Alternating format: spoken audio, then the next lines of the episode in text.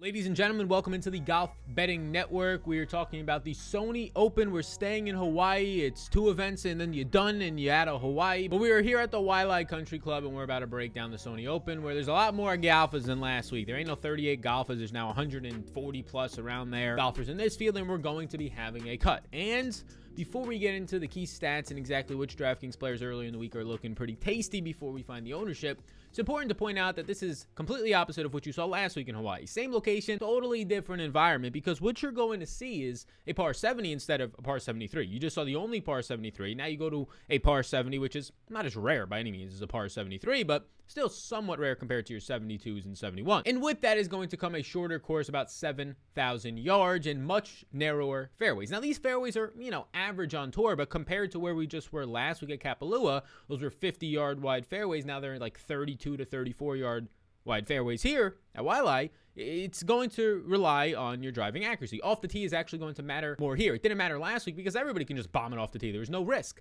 Now there's a lot more risk. Guys who are not as accurate off the tee, guys who had success maybe last week, like, like a Seamus Power overall, but he's not that accurate off the tee relative to that starts to become not as appealing. You have Kevin Na in the field, who's the winner from last year. Cam Smith, winner last week. Patton Kizzire, Jim Furyk way back in the 90s, right? There's going to be a good amount in this field. So it's going to be a fun course. It's still going to be birdie or better if the wind picks up, like you saw a few years back when Cam Smith beat Brendan Steele in a playoff and the winning scores were only like 11 under. That can be an issue, but normally, normally you're going to see these 20 under. I mean, it's a country club. It's going to be easy to score on. It's a par 70. Some of those guys, like Webb Simpson in this field, might stand out a little bit. So with that being said, let's hop on into the key stats and where I'm looking at right now and where I'm looking at in general for DraftKings this week, trying to win the $100,000, the six figures up top. So we go right to the $10,000 plus range. And as of right now, Cam Smith, I mean, if you're in Hawaii, you might as well stay in Hawaii. It's, it's no reason to run away from Hawaii. Just naturally, it's a lovely place to be, and the travel is pretty demanding. So if you're out there, you might as well stay out there, even though Cam Smith just won last week. Yeah, maybe he tries to go and pick up his second, net, second win in a row and second win here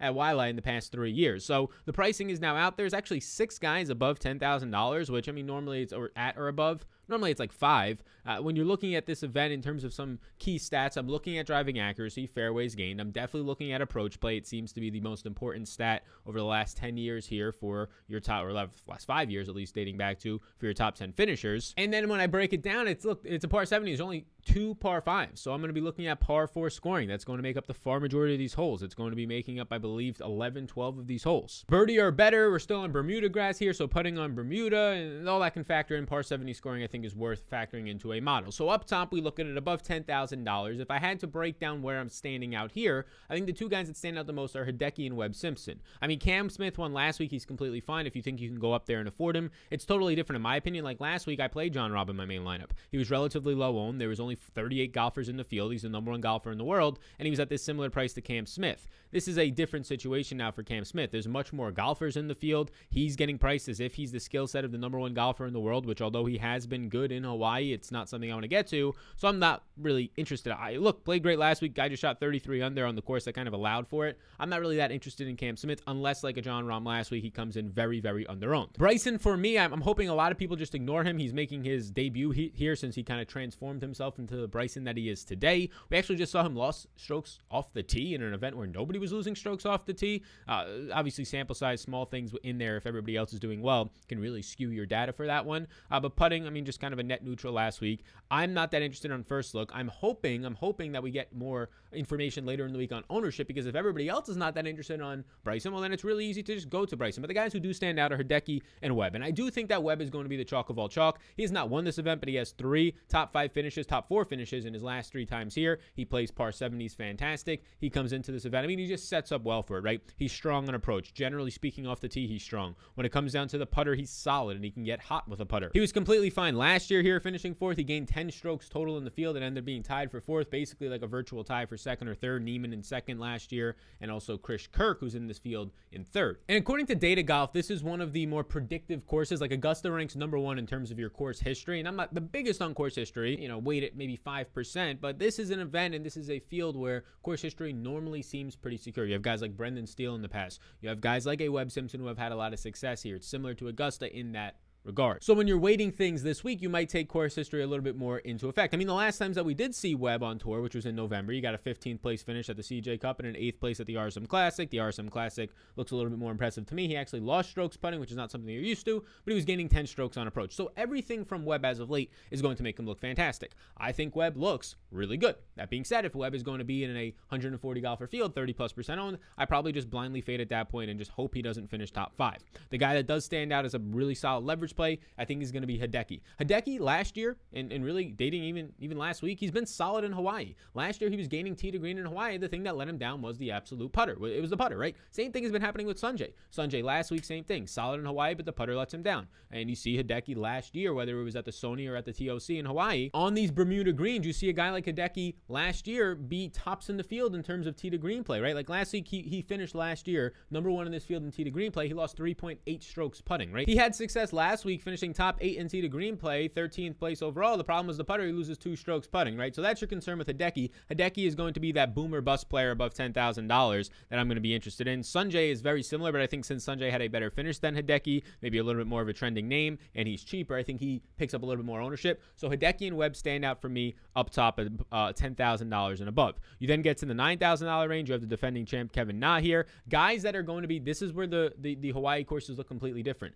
Abraham Ancer, who does not set up well on a longer course, where his like strong point is the fact that he is very, very accurate at hitting fairways, and then his short game is very solid. He does not set up as well at a course like last week, but at a shorter course of par 70, similar skill set in some regards as a Webb Simpson. That's where Abraham Ancer at $9,700 starts to look more appealing. I like him. Corey Conners at $9,600. We didn't see him last year, but the years before that, he actually had the putter going for a guy who doesn't normally have the putter going. Some of the best irons that you're going to find on tour are from Corey Conners. And when the combination of the ball striking and the iron play, if he gets anything to go with his putter, he's basically a discount off of all the $10,000 price players in this field where he might honestly have one of the high, like you have Bryson DeChambeau ceiling on the slate. There's not many more guys that have a ceiling similar to Corey Conners, especially when you factor in what they can do from a DraftKings scoring perspective. If I scroll down now to the middle to bottom of the 9K range and the 8K range starts to approach us here. I mean, if we're talking about like $8,500 and above, Russell Henley leads this field in approach play. He looks really good if you're building any type of models out and trying to weight different stats this week. So I think that Russell Henley is going to look solid. I do expect a lot of people to talk about him because of that. He just kind of stands out as somebody with iron play that looks really good. He's had success here in the past as well, finishing 11th last year. So I do think he picks up ownership. Maybe a pivot in that range. I'm not sure how much we get there. Is Taylor Gooch, who is now priced up after last week because it's a deeper field. The interesting thing about Taylor Gooch was he, he was picking up a lot of steam last week, and maybe in some of your contests he ended up having ownership. He had much less ownership than I thought he would. And you saw him have a win pretty recently. He lost strokes with a putter last week, which is really the only difference between guys finishing 15th and guys finishing top five or T8, where a bunch of guys finished. He has not had that much success here in the past, but I'm hoping that can get us a little bit of ownership leverage. I'm not going to go back to Matt Jones. I had the 150 to 1 ticket last week. Never really felt like it would come through, but it got pretty damn close for a guy who broke the course record, only for two guys to break it right after him, literally right after him. But Matt Jones got a lot of it done with the putter. He sets up a little bit better actually on this course, kind of similar to an Ancer, uh, but it's just not something I'll go back to. Seamus Power, I have him on here as a yes. I'm actually going to make him a no. I'm a little bit concerned about the fairway accuracy for him, especially after having a decent week last week. So I, I he's not completely out of play, but it's something to monitor. The guy that I have in yellow is Mav McNealy. I don't think anybody plays him. He didn't play last week in Hawaii. We have not seen him since November when he was actually playing well. I do think he sets up pretty damn solid in terms of how his overall game, the ball striking is fine. The approach play is a little bit shaky for what the price point is. So maybe that's the one reason you get away from him. Like a lot of these guys, once you once you get below Russell Henley, Matt Jones, EVR, Seamus Power, Charles Howell, like Charles Howell, Charles Howell is on here mainly I think because of course history, right? I mean, he has uh, four top 20s in the last five years, but his approach play doesn't make you feel that great. Cam Davis is on here uh, because he basically played last week and looked good with a top 10, the Aussie, and the Aussies have been playing well. But all these dudes below $8,000, I mean, they look very similar, $8,500 below Russell Henley's price tag. A lot of them look very similar to what's in the, I don't know, 77 to $7,900 range, like Brendan Steele with two top fives, had a 54 hole lead last year here. You get Chris Kirk, who finished second here last year after having some struggles, and a bunch of guys in this range, right? We get Aaron Rai, who, I mean, in the in the fall swing looked good, right? Three top 20 finishes, not too bad. Started at Mayakoba there. So you get Aaron Rai in there. When you also weighed in, not just like what he's been doing over his last 12 rounds, somewhat of a recent form. Last 24 rounds, a little bit more of it, weighted on top of it. When you also start to weight in what's going to be happening with a guy like Aaron Rai from a tee to green and a ball striking standpoint, the putter is going to be completely lost. So as long as you think that that's a little bit random, you you do need to score and go low here, so it kind of factors in for birdie or better. Now you're starting to get in the cheaper price ranges where I do think that a guy like Aaron Rice starts to become at least somewhat appealing as, as like a leverage spot because in this range, I think Joel Dahmen gets into play. I think Tom who is $7,600, the same price principle of Tom Hoge and Joel Dahmen. I think Dahmen picks up more ownership. People actually got to see him play last week, even though I do think that Tom Hoge grades out pretty well here. He kind of fits to an extent the Kevin Kisner type of build if you're looking for a guy to win here, except you get a price discount of like a $1,000 off of Kevin Kisner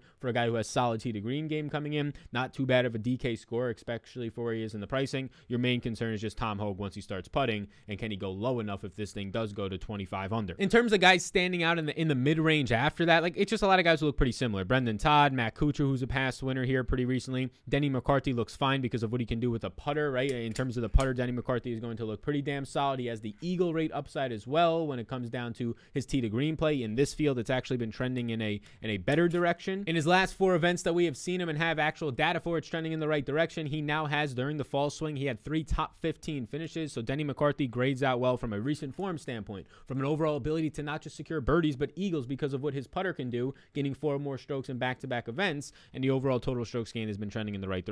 So McCarthy out of all those guys will stand out. Maybe, especially where you're talking about world rankings, maybe it's a popular play. So I would say McCarthy in that range stands out. Now you're starting to get to a range where the 6K range doesn't look that great, especially since nobody really, because guys who played last week seem to be getting a bump in this field. Your Cam Davises, your EVRs. So nobody from last who didn't play last week, who's in the 6K range, has much that makes them stand out, especially because a lot of them weren't seeing the fall swing. A lot of them are uh, debut players from the Korn Ferry Tour as well, making their appearances. You're going to get Grillo in this field, Emiliano Grillo. He, he's interesting because he's kind of like the Russell Henley that's uh, not as consistent, but outside of that, like the approach play is going to be there. Uh, the DraftKings scoring is going to be his concern, and a big part of that is because the dude just misses the cuts often. But here at this event, he's had success in making the cut. Now you're getting a little bit of a price discount on him. Recent form-wise has been absolutely terrible, though. Like if you're not talking about like no-cut events, we haven't really seen much upside from him. Put a full round of golf together. The CJ Cup to an extent from a tee to green standpoint, finishing top 20, but again, full rounds trying to get those cuts in there. You're not seeing much upside from him. So maybe a yes is a little bit extreme on him. He's kind of the the thousand dollar discount